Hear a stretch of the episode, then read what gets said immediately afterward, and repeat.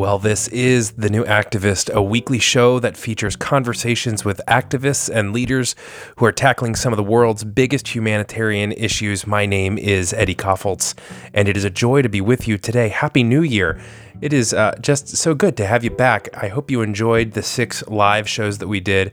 Those were so fun to do. They were also, side note, recorded all in one day, back to back to back. I was so crazy by the by the end of those. It was so much talking, but what amazing conversations! And thank you so much for all of your awesome feedback on them today. I can't wait for you to hear from our guest. Our guest, his name is Ben Higgins, and you may be thinking, Ben Higgins. I know that name. That's right. He is the Bachelor, and he is also just a man of deep faith and conviction. And I, I you know, I wasn't planning on having someone from The Bachelor on. I am not necessarily a part of The Bachelor Nation. I am not opposed to it. I just don't watch it a lot. But when I heard his story, I was just really impressed at how he is leveraging uh, just his immense fame to do something incredible. He has started a company that is called very simply Generous, and each Generous product is designed specifically to create and multiply good in the world. And so they've got this really extensive and thoughtful business model that goes from the consumer side, from our side, right? Buying coffee, buying cups, buying different products, and they're going to continue to expand the product line to the manufacturer. They're they're treating the entire process with a great deal of well, of generosity. And so I was really impressed by his story and how he has leveraged his fame. And so we get to hear from Ben today as we start the new year off together. Also, as a special treat, Ben is being interviewed by my dear friend Eileen Campbell. Eileen and I have worked together for a long time at International Justice Mission. She is the National Director of Advocacy and Mobilization, and she is just one of the most thoughtful, incisive people that I know. She has a really great radio voice. I feel like she just is destined to be on NPR one of these days. And she's just someone that every time we are in the same place, we just end up having really good, long conversations. And she had never seen an episode of The Bachelor and I thought, well, it would be really interesting to hear how Eileen asks Ben Higgins questions, and it will be. So, here is the interview that we get to listen to together between Eileen Campbell and Mr. Ben Higgins.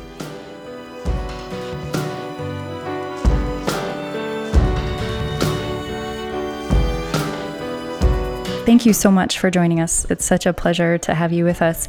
Um, I would really like to start toward the beginning of your story. You uh, grew up in a really small town in Indiana. Would you just describe for us what it was like for you growing up there? Yeah, definitely. Um, well, thanks for letting me come on. And it is a really cool privilege and honor now to to be able to be a part of some things that allow me to talk to people uh, who are also kind of operating in the same social responsibility, missions driven world. So I'm excited to to kind of dive in. But I did. I grew up in Indiana, and uh, I grew up in a town called Warsaw, Indiana, which uh, is is pretty small. When I was living there, it was about ten thousand people. Um, it's a really odd town, though, and so for me, uh, growing up in a small town was great because you knew everybody. But Warsaw is actually the orthopedic capital of the world, so it has hmm. five massive, very profitable companies, and so you have this little town in the middle of nowhere. We're the biggest town within 35 miles of us and it also has five headquarters of multi-million dollar companies. And so the wow. uh, kind of the dichotomy in the town is odd. It also at one point was the methodist capital of the world. So it's incredibly huh. conservative. Um, and so you had just some weird dynamics that i growing up never realized. Now looking back I, I can definitely tell how odd they were. Huh. That's interesting. And when you when you were living there when you were a kid and you pictured your future did you imagine yourself living in Warsaw? What did you dream about? You know, I'm an only child, so I think it played a big role in in what I was dreaming about. I, I really, and I, it's kind of weird to say, I didn't really understand that there's a world that existed outside of my hometown. Mm-hmm. I knew there were places that we would go visit. I knew that there were people living all over the United States. It never occurred to me that I would be away from from Warsaw. My family was there, my friends were there. There was comfort and safety there. Um, me leaving town was was a big deal because I, I, was attached to my family, and I didn't know how else to feel comfortable and, uh, and comforted without having them around. So mm-hmm. yeah, growing up, the the dreams of moving. Now I live in Denver. Dreams of moving or traveling the world were were foreign to me. Hmm. So travel has, of course, become a huge part of your life now. But when did you when did you first kind of get exposed to the world outside Warsaw? Uh, you, I, well, honestly, uh, it's crazy to say, and it's it's and and it's sometimes I, I feel almost shameful and ashamed to say it. It was uh, college started the process. Um, mm-hmm. I went to Indiana University, but that was four hours from home. It was in Indiana. It's a great place. I made it comfortable um, in my own little way, and it wasn't until really I started doing television when I was on The Bachelorette and we started to travel the the world. Uh, you have no phone, no internet, no contact to television, and so you're completely separated and isolated from anything you've ever known, and you're thrown into this world that is completely different than anything you've ever known. And for me, that was very uncomfortable, um, but it also allowed me to be intentional and grow uh, in tremendous ways because I had nothing else to lean back on other than maybe my my relationship with uh, a God who was with me, but also kind of myself. And uh, and that was when my eyes started to open up that I one could travel the world, two that there was interesting things to see and interesting people to be around, and that three, and this is the big one for me, was that my tiny worldview that had kind of been formed from Indiana no longer uh, was proven to be true the world was a lot more complex than I had ever imagined. In what kind of ways? Like, were there some really specific revelations that became clear to you through those initial travel experiences? Yeah, definitely. Well, one was that I realized that not everybody shares the same faith that I do. Um, mm. So, growing up in, in, Warsaw, as I said, it was a Methodist capital of the world. It was uh, more odd for you to be cons- consider yourself not a Christian than a Christian. Um, and so one thing I realized is that that kind of balance in, in this world felt like it switched, especially when I went on the show where there was a lot more non-believers in Jesus than believers. That was interesting. First time I'd surrounded myself with people like that. The the next uh, was uh, it was kind of this little seed that had been placed in me at a young age. I, had traveled to Honduras with uh, my my church at around 15 uh, on a, a, missions trip, and I'd seen at that point seen poverty up close mm-hmm. and personal for the first time, um, in extreme poverty um, for the first time. And so I had had this little seed in my head, this memory of that, but I was young and I was naive and I didn't process it well, and uh, and so those two things together really disrupted me from the core once they kind of came in parallel or collided. It's so interesting thinking about those like initial seeds that get planted when we're kids that uh, you know come to full circle later on in our lives, and um, thinking about like that that initial discomfort you felt being exposed to the reality of poverty as a kid, and then juxtaposing it with you know your experience on the show, which of course it at least to people on the outside, just looks so glamorous. You know, you're living such a kind of rarefied existence. Um, were you thinking about like, or did it come back to you that those initial experiences you'd had as a as a child as you started traveling the world again through the show? Um, it did.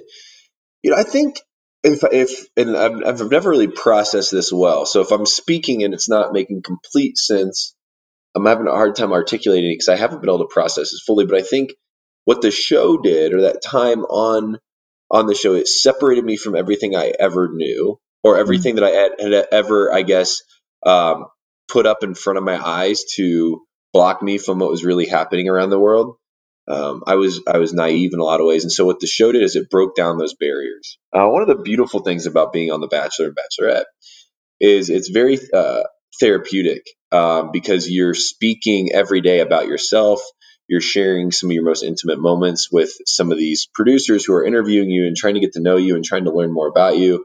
You're talking about love and your hopes and dreams and your needs and your wants and your desires and your fears. And a lot of times in life, at least for me, I had never been given or I never I never took the opportunity to do that. So I used to start to really learn a lot about yourself. And as I learned more about myself, I realized that I had some some really uh, some deep underlying anger towards uh, the God above that I believed in because of that seed that was placed in me at a young age, because I had seen poverty up close and per- personal for the first time and knew that it wasn't right and knew that I couldn't make sense of it because he wasn't showing himself to everybody around the, the globe and I was running into people who really just strongly did not believe in him, that started to anger me. And I didn't realize I had that inside of me. And so I, until I started to break down the barriers and talk about it. That's so interesting. So as you're going through this process of like uncovering yourself so that you can describe yourself and kind of almost package yourself to people on the show really clearly, right? Which is, I, I, imagine, part of the challenge is you have to say really clearly, this is who I am, this is what I'm mm-hmm. about, this is what I want for my future.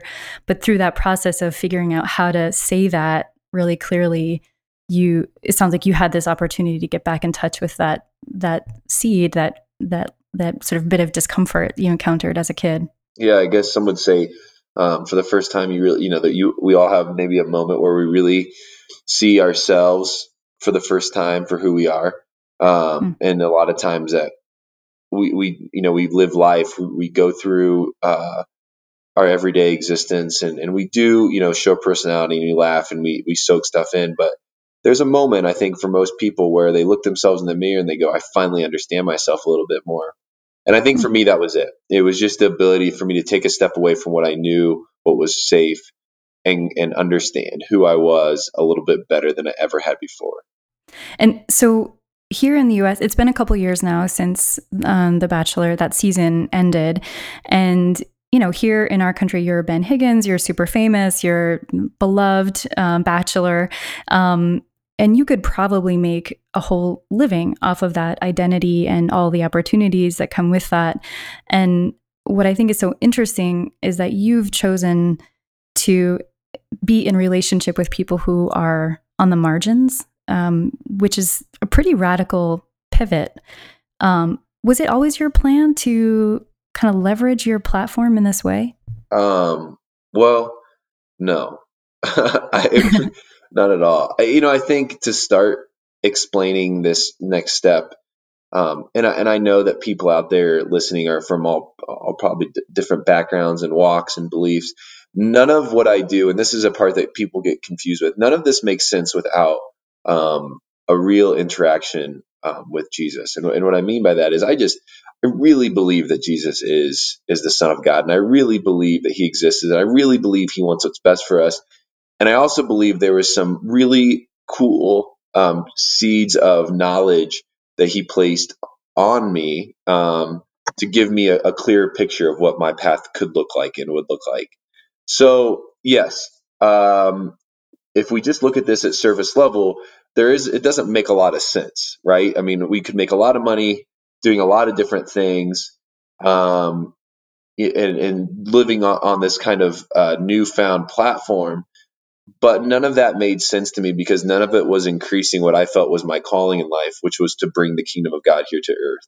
Mm-hmm. Um, so I, I just to, just to be clear, like as we do talk about this, that is where my background comes from. Is mm-hmm. um, and and yeah. So if you're like logically, what in the heck is he doing? Well, yeah. Sometimes not, logic doesn't make sense. So yeah, I, I think what what happened now is that the Bachelor exists, it builds this massive platform for you the Bachelor, the Bachelorette is unique in um, it builds a platform, but it's it's smaller, and then as the Bachelor. And there's this weird season of life as as you start being the Bachelor, where everything is about you, uh, mm-hmm. and it is euphoric. Uh, it, it is, and and I I definitely have an ego. I'm definitely prideful, uh, and I and I don't hate that about myself um, sometimes. But in this situation, if you have any of that inside of you, it is enhanced to a level that is uncontrollable. I mean, right. you're on the side. I, I, remember going to New York City on a, a, trip with my family, and the whole side of a building is my full body uh, oh in Times Square. Uh, it's wild, and people are yeah. celebrating you and criticizing you. And for the first time, a small little guy from Indiana who doesn't quite get life and doesn't really understand much about the world is now kind of catapulted into this whole newfound fame. Uh, and it's it's great, like I said, until uh, you kind of that euphoria runs out and you realize that this has all been about you. And I also started to feel the burden of carrying the weight of it all being about me. Mm. And I asked myself the question one morning, what is this all for?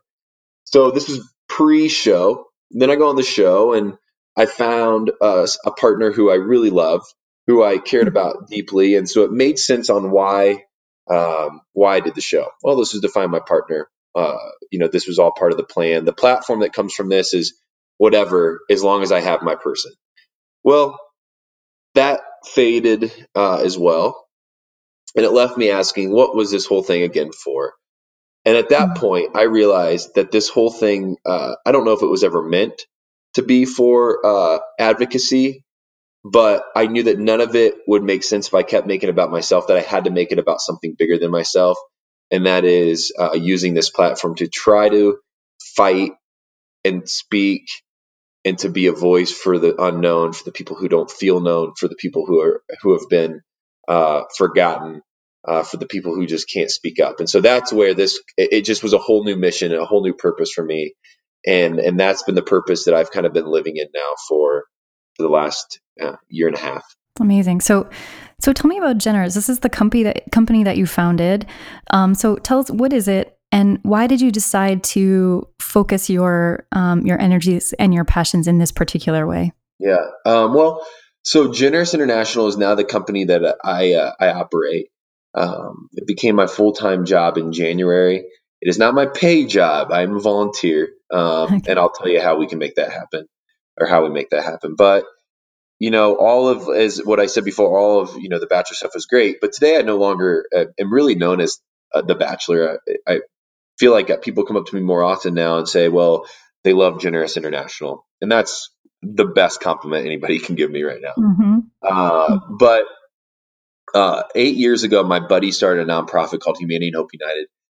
Humanity and Hope United uh, is an organization that uh, partners with communities um, in Honduras. And so these communities have been uh, without water, food, access to healthcare, access to education, jobs. That's kind of the standards. And we go in and we sit with them and we say, okay, this is a partnership. We, we can't give you anything. We don't just want to hand you a food box and leave. What we want to do is partner with you to build a sustainable future. So we're here for the long haul. We'll be here for 10, 15 years if it takes that. So our very first interaction with Humanity Hope United in these communities is what do you need, what do you want, and what do you dream of?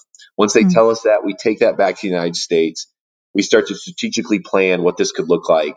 Then we go back and we say, what is the very first one of these kind of maybe priorities that you want to help attack first? And, and a lot of times it's clean water or it's access to jobs. If it's access mm-hmm. to jobs, we build small businesses in the communities, uh, typically agriculture, and then they um, we can sell the products the groceries. We can build them an income that they can pay for their education, healthcare, and then access to clean water. If it's clean water, then we put in clean water wells and they start leasing access to water from us for a very small amount. But it allows everybody to have ownership. It allows everybody to have um, a purpose in, in what is happening.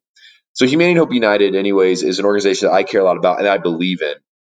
Uh, I, I, see the fruit of it and I see it working and I see it building sustainable communities and, and I'm passionately uh, excited about what the future for Humanity Hope can look like. But this is where things get crazy. Uh, when we started Humanity and Hope United, uh, well, eight years, I mean, I guess three years ago, if you looked at Humanity and Hope United, uh, it was a $50,000 a year organization. After The Bachelor and the advocacy of a couple people who are active, actively involved with Humanity and Hope, including the founder and um, his employees, we were able to increase the funding to a half million dollars a year.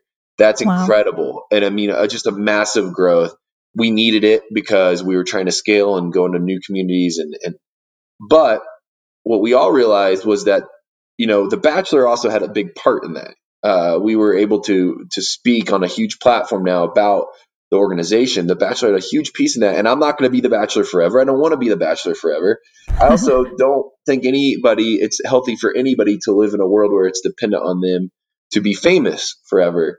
So mm-hmm. we came back and um, started planning on trying to find ways to sustainably fundraise for the organization. And that's where Generous came in. So we created Generous International, which is a for profit company with the idea that we could build a business with the model that we could develop the margin, sell different products with stories behind them. So we sell coffee from nine different countries, all single origin, all traceable, um, all specialty grade. So it's all the highest graded coffee in the world. We could sell T-shirts made out of plastic bottles by single mothers in Haiti who are paid $15 an hour plus retirement insurance and time off. We sell mugs that give back to the uh, Central African Republic, it gives clean water to them. Uh, so we have all these products that have stories behind them. We thought we could sell these products and then donate a large portion of the revenue, 10%, um, to nonprofits that are doing something sustainable in the world. And uh, 10% ends up being 100% of our profits, but 10% of revenue actually, um, if you know kind of in more of the business world, that actually means a little bit more than 100% profit because 100% profit can be uh, ambiguous. But so we give 10% pro- revenue right off the top to to these organizations um, just to help them sustainably fundraise so that they know that a year from now, if we run our business well, they'll be expecting this amount of donation from Generous. If they can get this amount of donation from Generous, then they can enter into this many communities and make this much of an impact. So that's where Generous was formed. That's where it came from. And today we are uh, officially um, 10 months into operation, and Generous has been the craziest, wildest, coolest ride I've ever been on. that's amazing.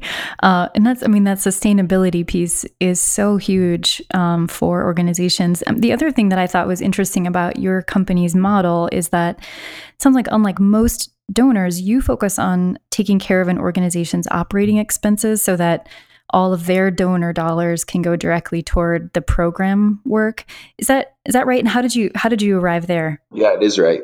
Well, one is I'm on a with Humanity and Hope. My, one of my jobs as the board member was to help fundraise, and I just really hated for fundraising for salaries. It just never so hard, mm-hmm. and and nobody who doesn't work in the who nobody who who hasn't been actively involved in the nonprofit world understands how important it is that you can hire really good talent Mm-hmm. Um, and then really good talent is typically going to cost money.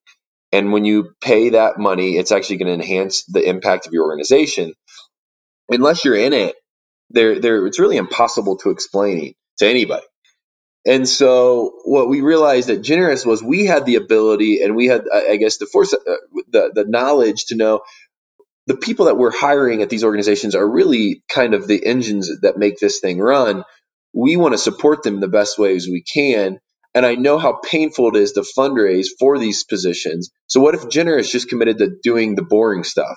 We we feel just as much um, joy from donating to organizations to say, hey, pay for your paper and pencils, pay for your salary salaries, pay for your software with our donation so that when individuals are donating, they feel the ownership and the purpose and the mission and the and the projects and that's great. Generous, generous will fall on the sword for the operations. I'm good with that. I'm actually thrilled about that because I know how important it is. But yes, you are hmm. right. We want to. Our goal, uh, our first big benchmark will be one day when we f- fully fund the operational expenses of and Hope United um, to completion. That's great. Yeah, no, I mean certainly understand the value of funding the the you know the back end stuff that isn't quite as exciting as the other stuff. Our founder Gary Haugen often says uh, that the book of love is long and boring, and uh, just yep. affirming just all the the nitty gritty stuff behind the scenes that allows an organization to um, be transformative in the world. So that's incredible that you've decided to to fund all that back end stuff. That's so critical. Um, you you've said that you know your your journey, which is such a wild ride that it doesn't really make sense um, without understanding you as a person of faith.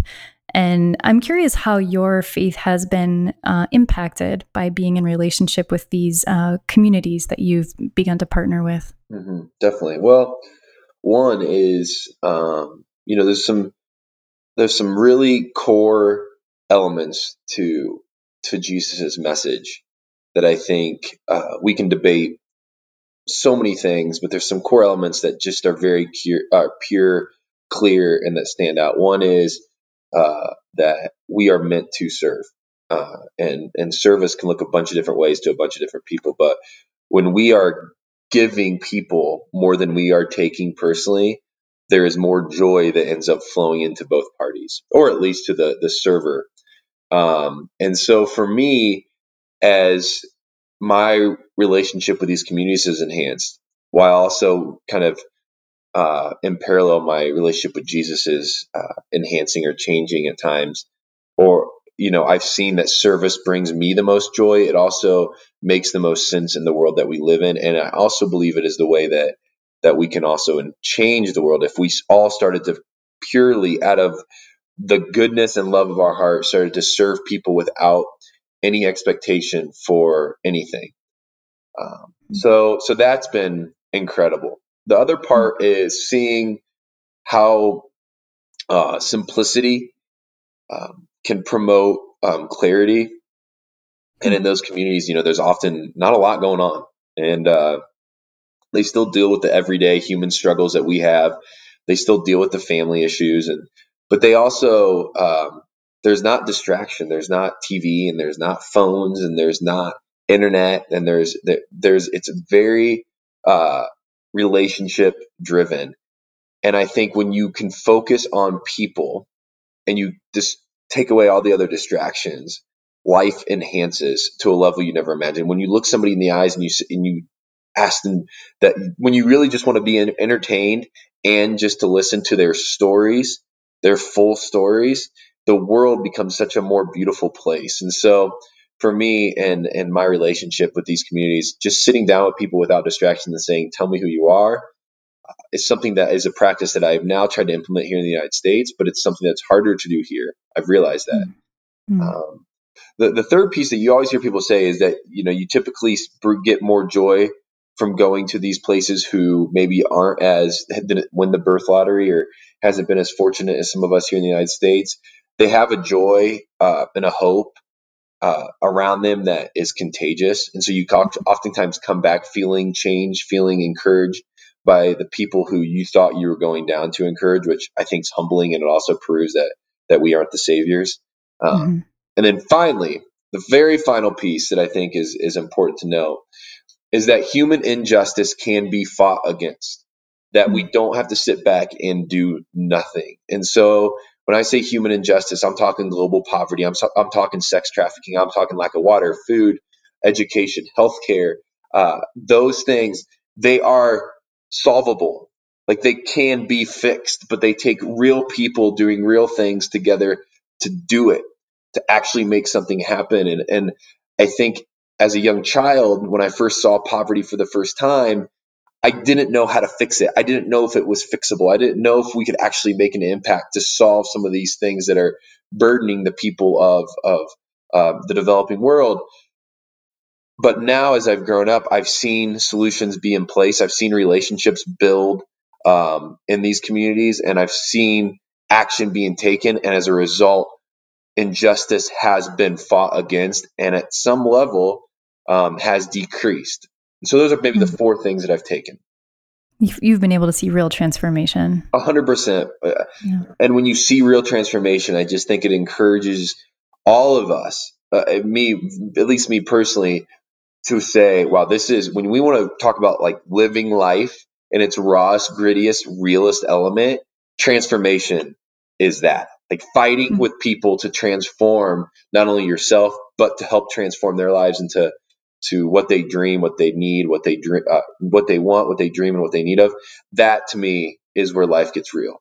Uh, it's interesting. So I can imagine also that there. I don't want to assume this is true of you, but I can imagine that there's a possibility that fame could be accompanied by a certain kind of loneliness.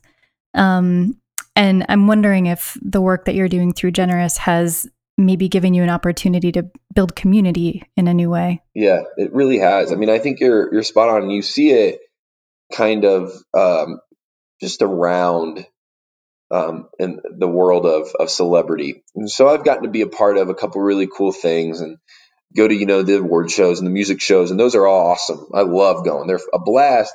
But what mm-hmm. you always see at these are people walking the red carpet with people around them, um, with people reaching out. Oh, can I get a picture? Oh, can I ask you this question? Whatever, and you end up just seeing this like kind of um, glaze come over the celebrity's eyes, and they just they just go through the motions and they don't it doesn't look to me from the outside looking in that anybody is actively just sitting down with them and saying, just tell me your story for the sake of, I just want to love on you well and know you better. So it does get very lonely, especially when you're in the heat of it. Um, but what Generous uh, has done for me and what traveling the world has kind of done for me is in the peak of my fame, it's allowed me to see very clearly that I am not the biggest thing out there, that I never will be the biggest thing out there, that I should never pursue being the biggest thing out there, and that I should never act like the biggest thing out there. And so it's really, really forcefully, uh, not, uh, I'm definitely not naturally the most humble person in the world. It's forcefully humbled me to go open up my hands and go, I always need community. I always need people. I always need my God above to make any sense of this world. And so, I, you know, my comfort today is no longer in what I know. It's honestly in what I don't know, but what I know, um, the people around me and my God above will be always with me through. So, yeah, fame is lonely, and it forced me to a place of going, I can't do this alone. Mm, that's great. Now, so you you travel a ton. You're very busy as the CEO of Generous. And then I imagine there's also like this whole aspect of, you know, satisfying Bachelor Nation. I'm sure you're um, sought after all the time. Um, so it's sort of a two part question. How do you recharge, like on a practical level? Where do you uh, get your energy? And then what is inspiring you these days? Yeah, definitely. Well, to get really real with you, I, um, I recharge um, one by connection, by genuine connection. So by people, mm-hmm. um, you know, those moments where you really know that the the the the room is full of people really caring. So that's one way I recharge. The the maybe the best way. This is just a, a weird like practical practice that I've done since college is when I have been traveling or when I've been around people for X amount of days straight. I come home, I turn off all the lights in my house. This is gonna get weird, so stay with me. Mm-hmm. Mm-hmm. Um, I put on two candles that I have sitting in front of my couch. I pull out a tobacco pipe that I've had since college. Okay. Um, and I pour a glass of bourbon and I turn on music. I usually turn on like an Amos Lee or a Bon Iver or some like Tallest Man on Earth, like some folky indie music that like okay. really digs into the soul. Um, huh. And I just let like my mind go. I just let everything leave me and I just think about where I'm at, what I'm doing, who I haven't like cared for recently, and I just allow that time to be about digging back into who I am as a person. Uh, mm-hmm. And it mm. takes me those sessions last me anywhere from three hours to five hours to 45 minutes. But all of a sudden, and it happens every time, and it hasn't failed me yet, and that's why I keep doing it. Is all of a mm-hmm. sudden I know that I'm I'm recharged. I'm I'm ready to go again. All it just mm-hmm. hits me. I'm ready and I'm and then the next day I wake up and it's back at it and I feel good again and I feel clear again and I feel focused again. I love it. Yeah, it's it's great. I don't know why or how I, somebody asked me the other day how I found this practice and I think it just went back to college um, where at some point like I was done running rampant and and just exhausting myself by going out every night and so I started to stay in with a buddy of mine uh, who's one of my best friends in the world and we used to just have these conversations and these talks and I realized how just kind of refueling they were for me. And I think that's kind of where this practice started. And it's really, really like cathartic for me, like very meditative. I don't know why, uh, but it's it's those things when they all is done and I sit down on my couch. It's just like the world makes more sense. I don't I don't know. It's weird, but it, but I do it.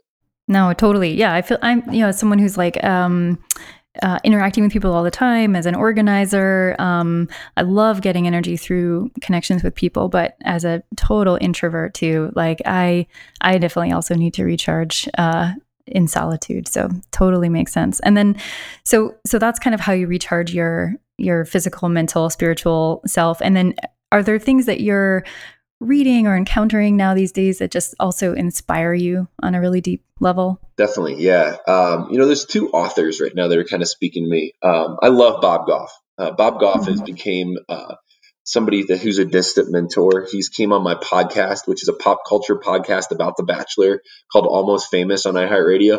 He came on that podcast. He reached out to me to say, "Hey, I hear you talk about Jesus. Like, I want to talk to you about whatever you're interested in." I'm like, "You're the coolest dude ever." Um, and so mm-hmm. he is somebody who uh, I read to read about how people are action focused and taking steps to show love. So he's been really cool to read recently. Um, but somebody I'm really diving deep into is Richard Rohr. Uh, I, I, just love Richard Rohr. I love his contemplative practices. I'm reading yeah. a book right now called Falling Upward, and it's about aging. And sure. It's a book that anybody who it's it's really about the first, second, and second seasons of life. That's how he breaks it up, and it's about explaining um, how we do these seasons of life not well, but how we can do them poorly to make the most of our lives. And it's a really cool book to, that I'm reading. I recommend anybody out there listening that if you're at any age, anywhere from 18 to I don't know, people today are a lot smarter than I ever was. So like you could probably be 13 and understand the book. I don't know how smart people are today. But if you feel like you can dive deep into a book that is a little bit uh, tougher to read, anywhere from 15 to 85, I recommend reading this book. It is it was as about aging as about prepping for the seasons of your life. It is about doing these seasons well. It is about being uh, contemplative on where you're at and what you're learning. So Richard Rohr right now is kind of digging into my soul. Why Bob Goff mm. is kind of I feel like encouraging me to move forward. Mm. And it's speaking to you right now, like as you're sort of contemplating the next phase or season of your life? Yeah, I mean, well, I'm going to be 30 next year, which, okay, uh, you know, is is still uh, it's just a, a, an age where even as a 18 year old, you're like, oh, 30 is old, right? I mean, you don't get it until you get there. And so yeah. I realized that you know the the childish ways of my life should be over. Um, my childlike spirit, I never want to leave, and I want to be continue to play and have fun and and and be um, like pretty irresponsible. Honestly, I just want to enjoy it. Um, but I know that some of the things that uh, the, the, the the things that I was doing are no longer. Um, I no longer have the ability to do, especially now now with the platform um, that I have. I think there's a responsibility to that. Um, so yeah, I think as I turn 30, this has been healthy for me to read.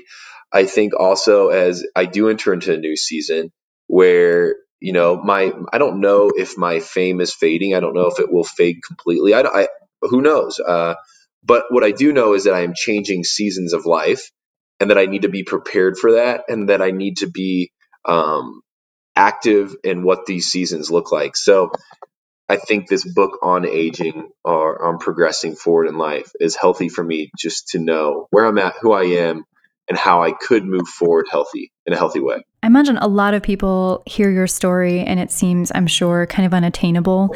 Um, you became very famous very quickly, and and now you are leveraging that fame for the sake of other people. Um, what would you say to those people who might be listening who really want to live out of a spirit of generosity. They want to serve others, um, but it won't necessarily uh, they won't necessarily achieve fame. Yeah, well, I, mean, I think it's great that if anybody out there out there listening is actually like, wow, like I want to be Ben. That's I just tell yourself to take a step back. I mean, I signed up for a reality television show, and somehow today people take me more legitimate than they did before. I don't know how that happened. Uh, it's really great. I don't. it's awesome. I get to do you know the job I love and um, do some podcasts that I really love. But yeah, I mean, I did reality television, so it's it's not exactly what you associate with uh, with anything um, impactful.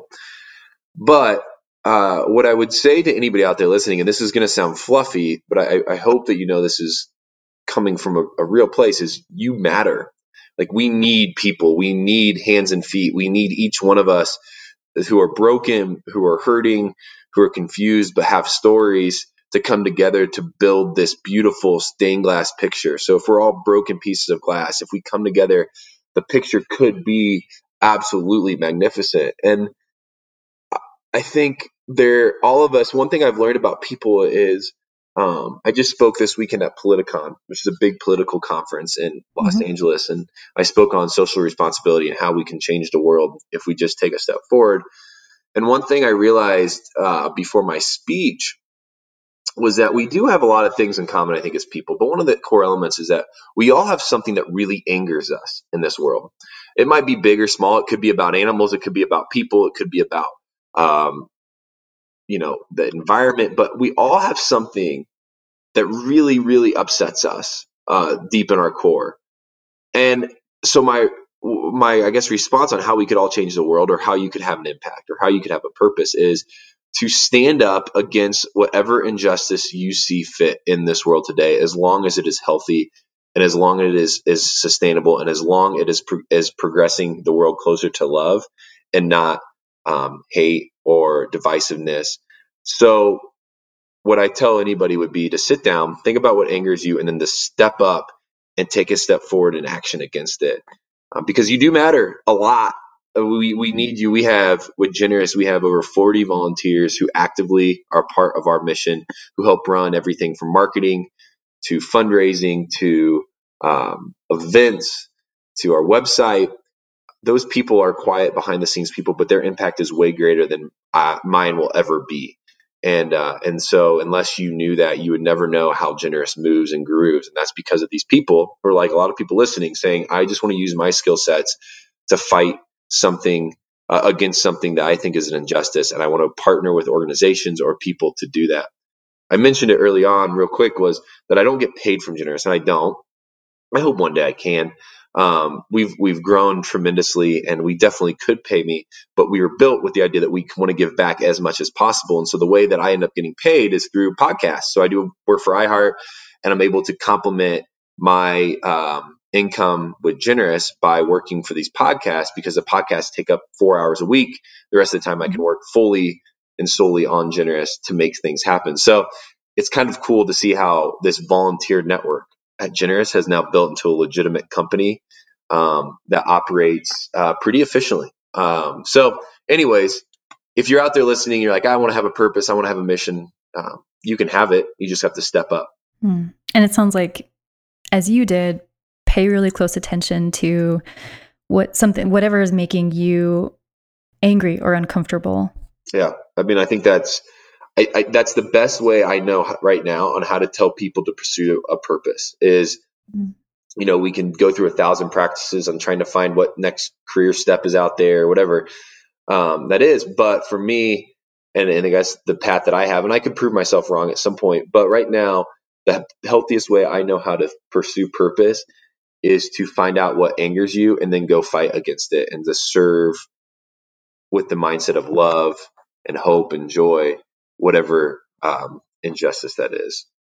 And then for someone who's listening and, and wants to take a really practical next step in their life toward generosity, I know this is an, an idea you've thought really deeply about. What would you offer them? Um, well, one is go to generouscoffee.com and buy a coffee or t-shirts or mugs. Mm-hmm. Um, we would really appreciate it and it would do some great things for this world. So that's one way to show generosity is something that you, uh, are already doing on an everyday basis. Most of us who drink coffee, uh, start choosing to drink life changing coffee. So anyways, generouscoffee.com. That's one. I had to do that. the second is uh, to start living life with the focus of giving more than you're ever taking. And so, what I mean by that is in your head, uh, dying to your own um, selfish desires and to start focusing on um, maybe the needs of others as well. So, find time to recharge, find time to build up your own um, confidence in your own um, energy but to really maybe start to operate in your daily life without a sole focus on how do I get ahead? How do I move forward? Um, how do I make things better? It's maybe about no longer about you, um, but maybe about how can you impact the world um, to make it a better place. And so I think that's generosity in, in, in essence is just giving up the selfish desires to pursue something a lot bigger and a lot greater than anything you could ever dream of. And I want to I want to encourage it with this. I believe this. Um, I can't promise it, but I believe this. I believe that when you start to do that, when you start to fight for something a lot bigger than yourself, uh, when you when you start to fight for something a lot bigger than yourself, um, more joy, more hope, um, more peace, and more understanding will come somehow, some way, um, to the life that you're living.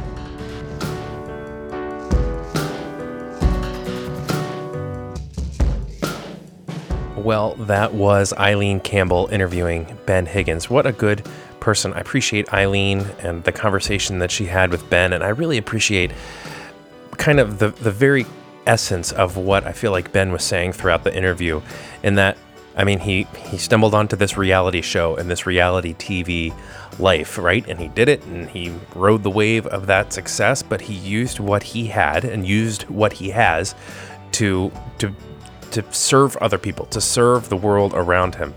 And I think that it's really applicable for all of us. If we can give money, we should give money. If we can write or podcast, if we happen to be on a reality show, or even if we just have a spare hour in the morning to go and help our neighbor, to use our voice to post things on social media, I feel like maybe, I don't know how I feel about New Year's resolutions, but I think that might be a good New Year's resolution for the new activist audience, right? To leverage what we have for the sake of other people. I appreciate Ben for taking time and teaching us today. To keep up with Generous and with Ben Higgins, go to generousmovement.com. I would encourage you to go and shop. Their coffee is very good, uh, as well as everything else. So go shop. That's a good way to be generous. Buy some gifts for people. The conversation that started here will continue over on our social media Facebook and Twitter and Instagram. All of those handles are New Activist Is, all one word, New Activist Is. I love the dialogue that happens there and would love to chat with you throughout the weeks. And we're going to have some bonus content on all of those. So make sure that you are following along. A huge thank you to the Brilliance who scored today's episode. Their tour dates, music, merch, etc. can be found at thebrilliancemusic.com.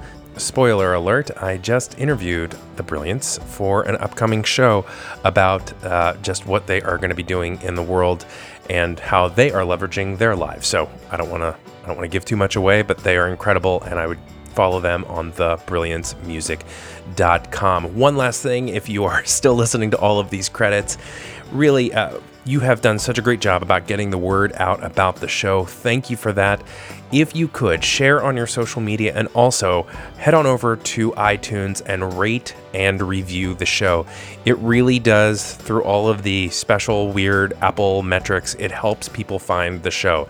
It puts us up on the list and it helps people kind of hear these conversations today. So thank you for doing that and thank you for continuing to share the new activist.